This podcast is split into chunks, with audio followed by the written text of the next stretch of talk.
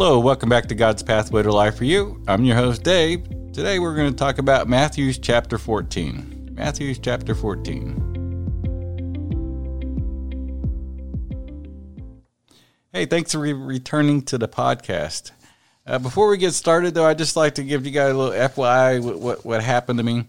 Um, the last couple months, it seems like I've had a lot of difficulties with my health and then the dental problems and then the equipment failure.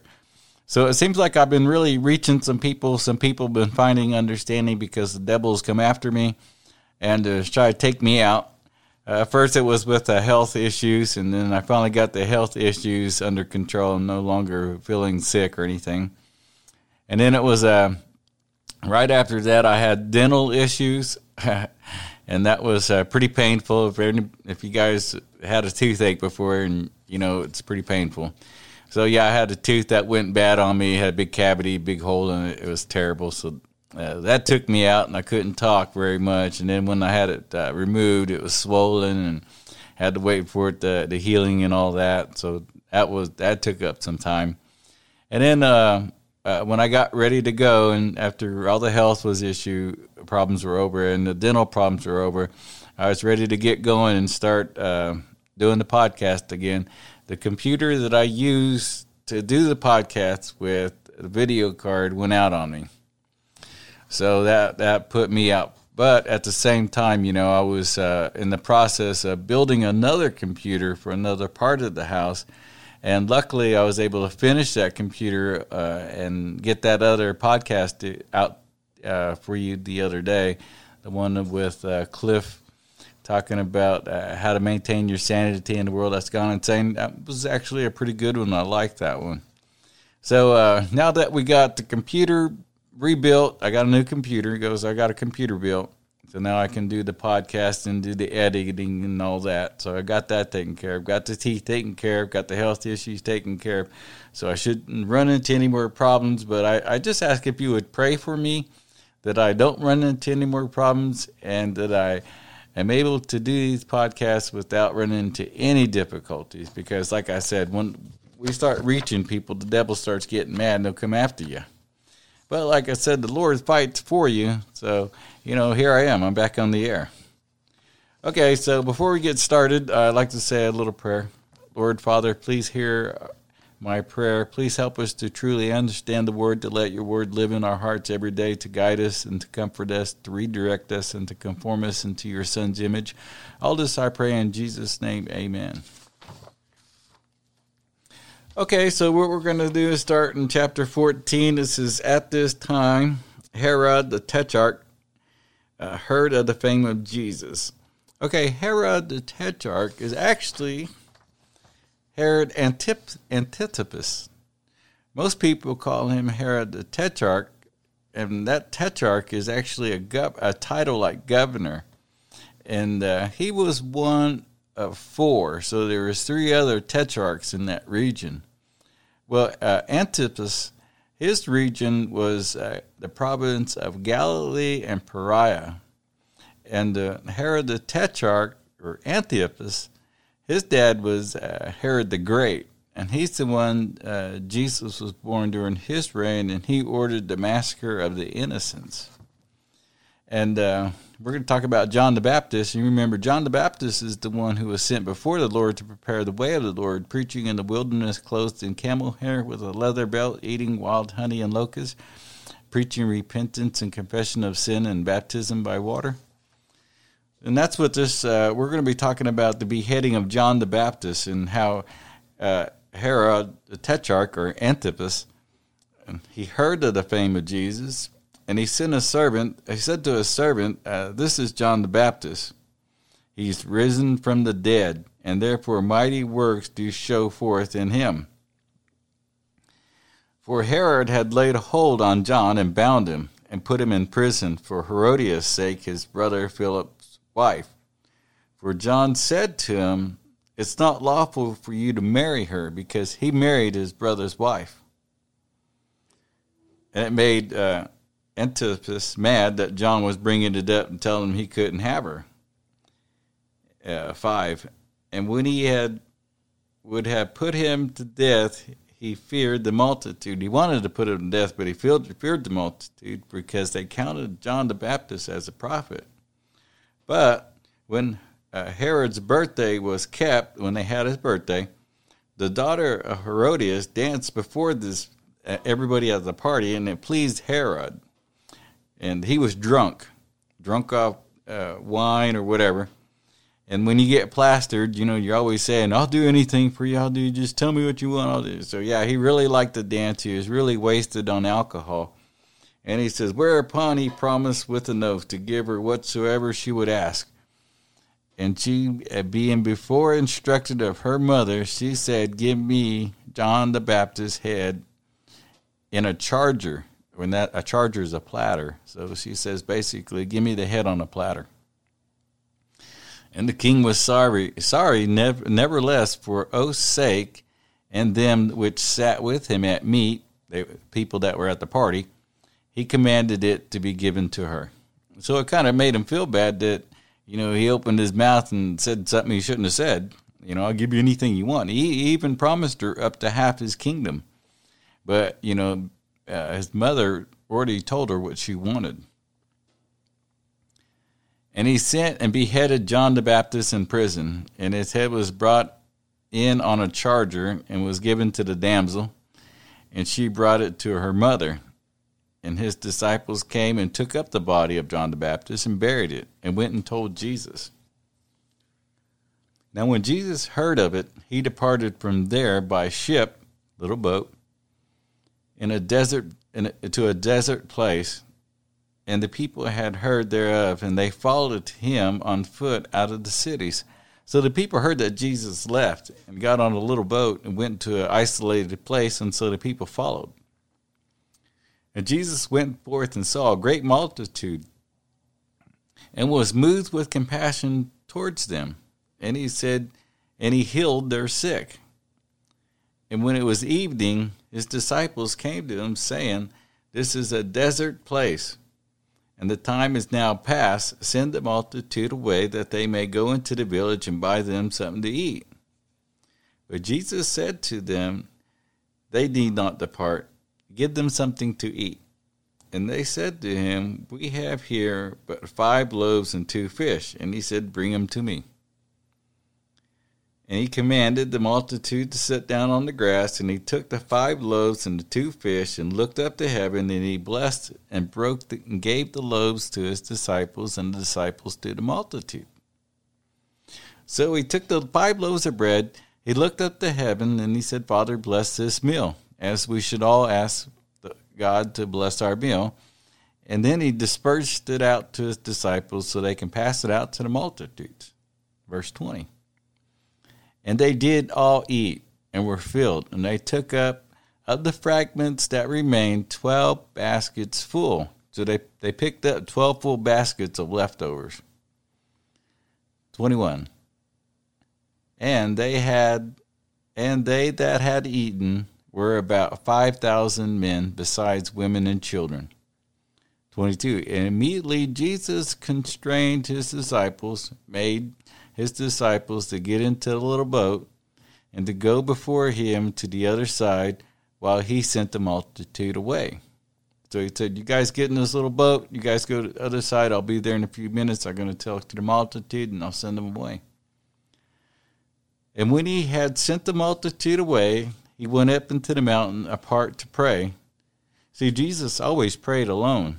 And you know, that's why he says go into your private closet or your private place and, and pray, pray to him in private. And when the evening was come, he was there alone. But the little boat was now in the midst of the sea, tossed with waves, for the wind was blowing.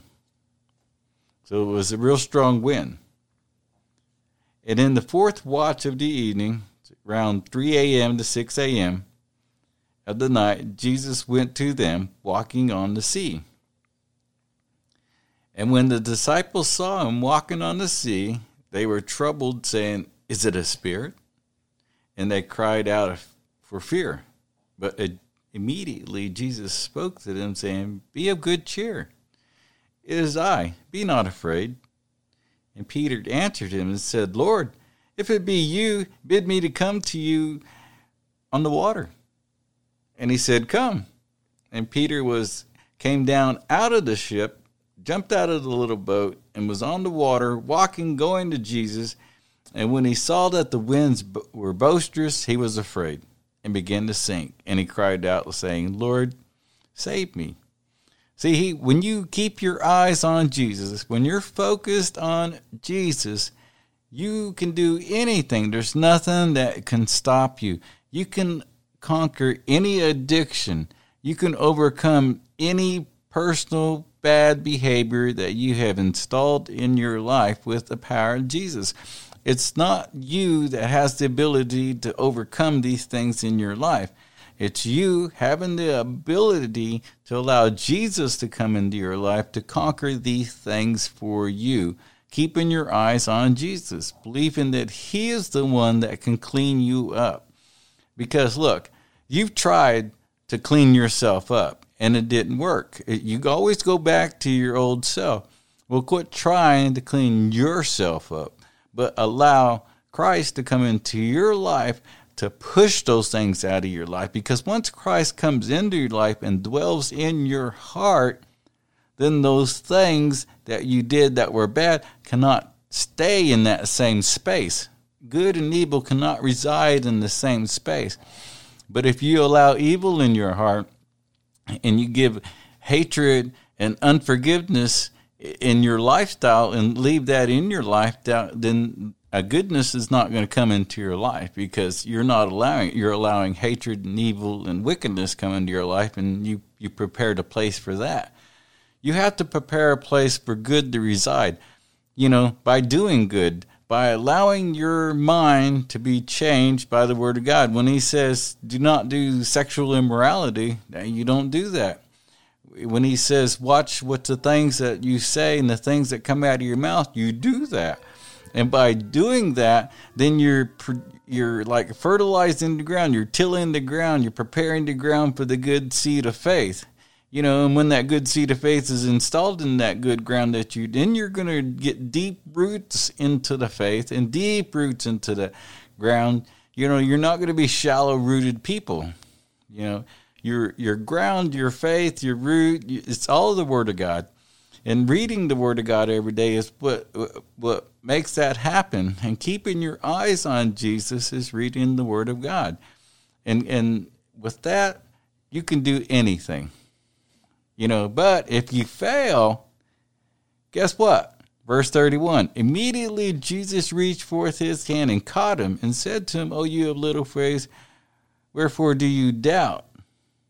See, Jesus will always be there to catch you. You're always you're only going to fall as far as you want to fall, but Jesus will always catch you. He will always be there to pick you up. He will always be there to pick you up and dust you up and say, "Don't worry, it's okay. Get on down the road. You know, you failed a little bit, but you you know, things happen in your life that cause you to fail because you keep looking at the world. The world is not an answer to your problems. The world does not have the answer. Only Jesus has the answer to problems. Only Jesus will be there when you fall. 20, 32. And when they were coming to the ship, the wind ceased. And then uh, then they that were in the ship came and worshipped him, saying, Of truth you are the Son of God. And they were gone over, they came into the land uh, Gennesaret. And when the men of that place had knowledge of him, they sent out into all the country round about and brought him all that were diseased. 36. They besought him that they might only touch the hem of his garment, and as many as touched were made perfectly whole. That area that he went to knew of his fame, knew that he was able to uh, heal the people and take away diseases. And all they wanted to do was just touch the hem of his garment to be made whole. So faith was already installed. Faith doesn't come from us. We don't produce faith. Faith is not a product that human beings produce. Faith is an instrument of God, from God, by God, through God, given by God. I mean, faith is that seed, that seed of faith that I talk about, that I just talked about. That comes from God. It's only one place that comes from. And and your your desire to read the Bible, your desire to go to church, your desire to walk in the light, your desire to do right, that is that seed of faith that resides in you and the Holy Spirit is the is the binding down payment proof that you have salvation. If you have love and understanding and forgiveness in your heart and you want to please God, then that Holy Spirit dwells in you. If you're just just doing this for show and you really don't care about anything, then you're fooling yourself and you're living an empty wasteful life. There's a better life for you down the road. If you come to understanding that Jesus is the one who makes it possible for you to have salvation, Jesus is the one that makes it possible for, for you to overcome your shortcomings. It's Jesus' ability to overcome your addiction. But what make what we where we fall short is our inability to allow Jesus into our lives because we choose not to take in love, understanding, forgiveness, respect towards one another. We hang on to the other stuff anger, hostility, uh, vengeance, you know, all that. Let that go. Because once you start letting those negative things go in your life and you start producing a positive place for the Holy Spirit to come and dwell in your life, a positive place for Jesus to come dwell with you, yeah, you will attract the Lord. The Lord will come to you, you know, but if you don't bring in goodness and live in the right way, you know, there's there's nothing in there for you because it's it's emptiness. It's the devil got you full, think you live in a good life. But if Jesus is not the main person in your life, the one you think about, the one you're trying to, to live up to, his expectations of you for you, that's where we that's where we're all headed to live up to our expectations that Jesus has set for us. And you know, when we come to the end of our life, we're all going to suffer loss because we're all we all fail short. We all fall short. But what's great about being a Christian is every day is a new day. Every day is a fresh start for you to start fresh. A brand new day. A bird sings a new song every day.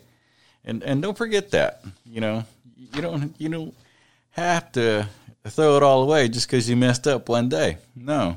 Even an hour could be starting. You can start now. A new day, mid half. A new day starts at noon. You know, it doesn't matter when you ask for forgiveness and to get right with the Lord, you you He sets you right right there. So that's what's great about being a Christian.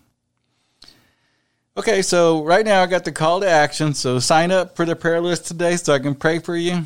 And if you and let's see, sign up for the prayer list. And if you like a sticker, leave me an email with your mailing address. I'll send you a sticker. You can slap it on your car. People can see it. They can Google the podcast. You could share the word by just putting a sticker on your car.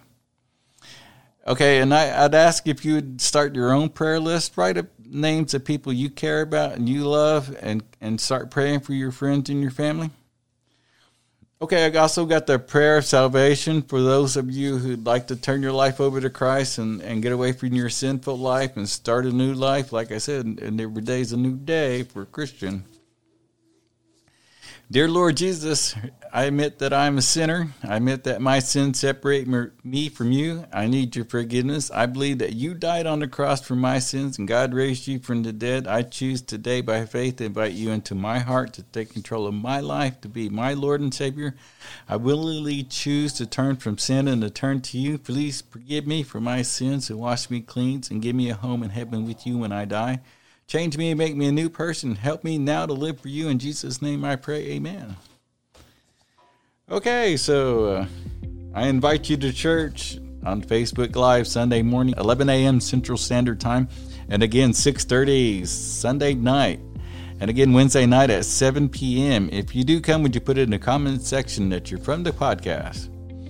Okay, I'm asking if you'd like to donate to the church, South Heights Baptist Church. There is now a donate link on the website, God's Pathway to godspathwaytolife.faith, and there is a clickable link in the detailed description box for this podcast. Check out the detailed description box for all links and email information. Okay, that's all I have for today. And remember, say something nice to somebody you don't know because God said we are all strangers too, and He loved us so. Your friend in Christ, Dave. Bye.